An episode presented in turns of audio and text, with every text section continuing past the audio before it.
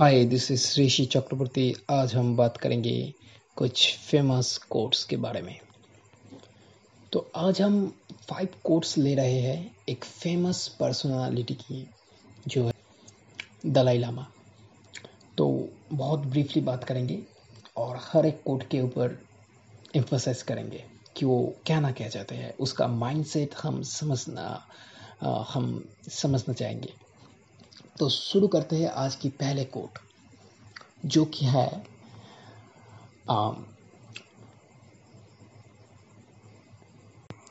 given given the wing for the fly root for the come back and reason for the stay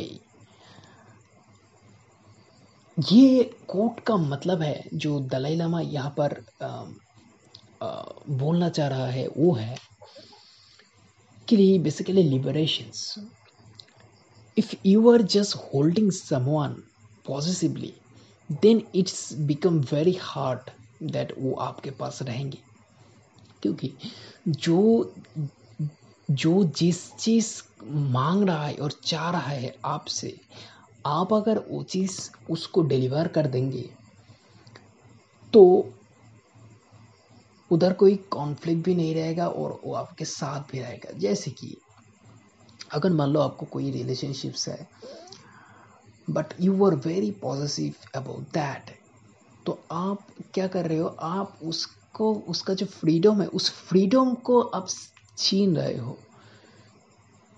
तो इसीलिए वो बोल रहा है दलाई लामा जी बोल रहे हैं कि जो आ, विंग मांग रहा है उड़ने के लिए, उसको विंग दे दो। जो रूट मांग रहा है वापस आने के लिए, उसको रूट भी दे दो। और जो और जो रहना चाहता है, उसको एक रीज़न भी दे दो आपके साथ रहने के लिए। So this is the great quote ever और right so never be obsessed to someone. Never be possessed to someone. Never कै never never never stole someone freedom give him like a like a like a air that he can move anywhere आप अगर उसको वो देंगे तो वो आपके साथ रहेंगे रहेंगे। ओके okay, अब हम मूव करते हैं सेकेंड कोर्ट uh, की तरफ़ जो कि बहुत ही फ़ेमस कोर्ट है। वो है if you think you are too small to uh, make difference then simply sleep with a mosquito in a room. इसका मतलब है आप अगर खुद को समझते हो कि आप बहुत ही छोटे हो कि इस सोसाइटी में कुछ डिफरेंशियल लाने में तो आप एक मच्छर से सीखो। एक मच्छर बहुत ही छोटे होते हैं जिसका कोई आप तो फिर भी एक ह्यूमन है जो कि इस धरती का सबसे सबसे इंटेलिजेंट एनिमल है और सबसे इंटेलिजेंट स्पाइसेस है। आप अगर खुद को छोटे मानोगे तो फिर एक मच्छर एक मच्छर सीखो वो कितने बड़े एक ह्यूमन से टक्कर लेता है।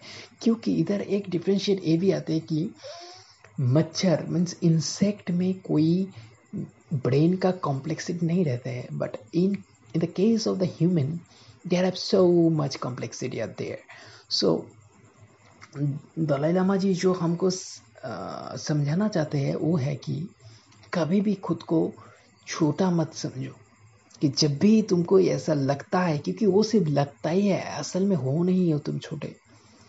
ये तुम्हारा थॉट प्रोसेस है कि तुम खुद को छोटे मान रहे हो।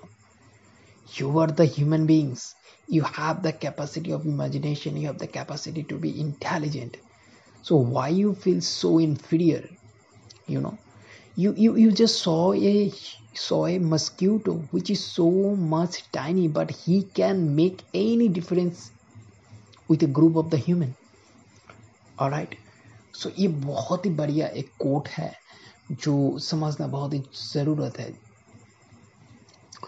उसके बाद एक कोट है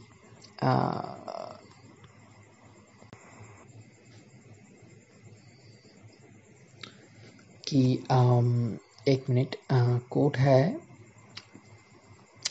sometime thing go wrong that's normal but we have saying in Tibetan nine times fail nine time try again तो ये जो उन्होंने समझना, समझाना चाहते हैं वो कि कि तुम फेल होंगे, मगर अगर सच में देखो फेल नाम का कोई चीज़ होता ही नहीं है।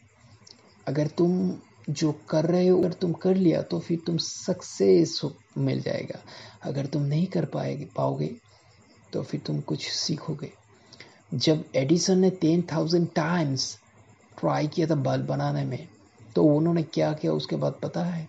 उन्होंने बोला कि मैंने दस हज़ार ऐसे रास्ते मैंने ढूंढ लिए जिस तरीके से बल्ब नहीं बन सकते। So you fail are never there. You have to learn from it. There is a huge learning there. Right? हम आगे बढ़ते हैं नेक्स्ट कोट की तरफ़ वो बहुत ही फ़ेमस कोट उसका नाम है, वो कोट कुछ इस तरीके का है कि if you are talking you are repeating such kind of things which you already know but if you are listen listening you learn something new तो इस कोट से हमको समझना आता है कि लिसनिंग कितना ज़रूरत है। हाँ बात तो सही है। हम ज़्यादा लिसनिंग में बोलते नहीं, क्योंकि हम बिज़ी है खुद का खुद का वो वो स्टोरी सुनाने में। Why you are busy to talking just listen to people their experience their things just listen then you to be learn something new alright उसके बाद लास्ट आखिरी कोट है, बहुत ही फ़ेमस कोट है कि love is love is love is no love is एक minute love is absence of judgement ये तो बहुत ही गहरा गहरा बात है। जहाँ लव रहेगा वो जजमेंट नहीं रहेगा। जजमेंट रहेगा वो लव कभी हो ही नहीं सकता। If you feel you are love is someone but if he or she doing something else which you not like at that moment you are just so much dislike him because you feel he is not able to get love from you. Not at all. It is just your hidden desire of fulfilling by this person. If you desire not fulfilling by this person then you feel anger then you feel some negative emotion then you feel that i am not loving him he is not lovable person. But in the case of actuality this has not happened ever. So thank you for the first podcast. Uh, it's i created for myself and uh, thank you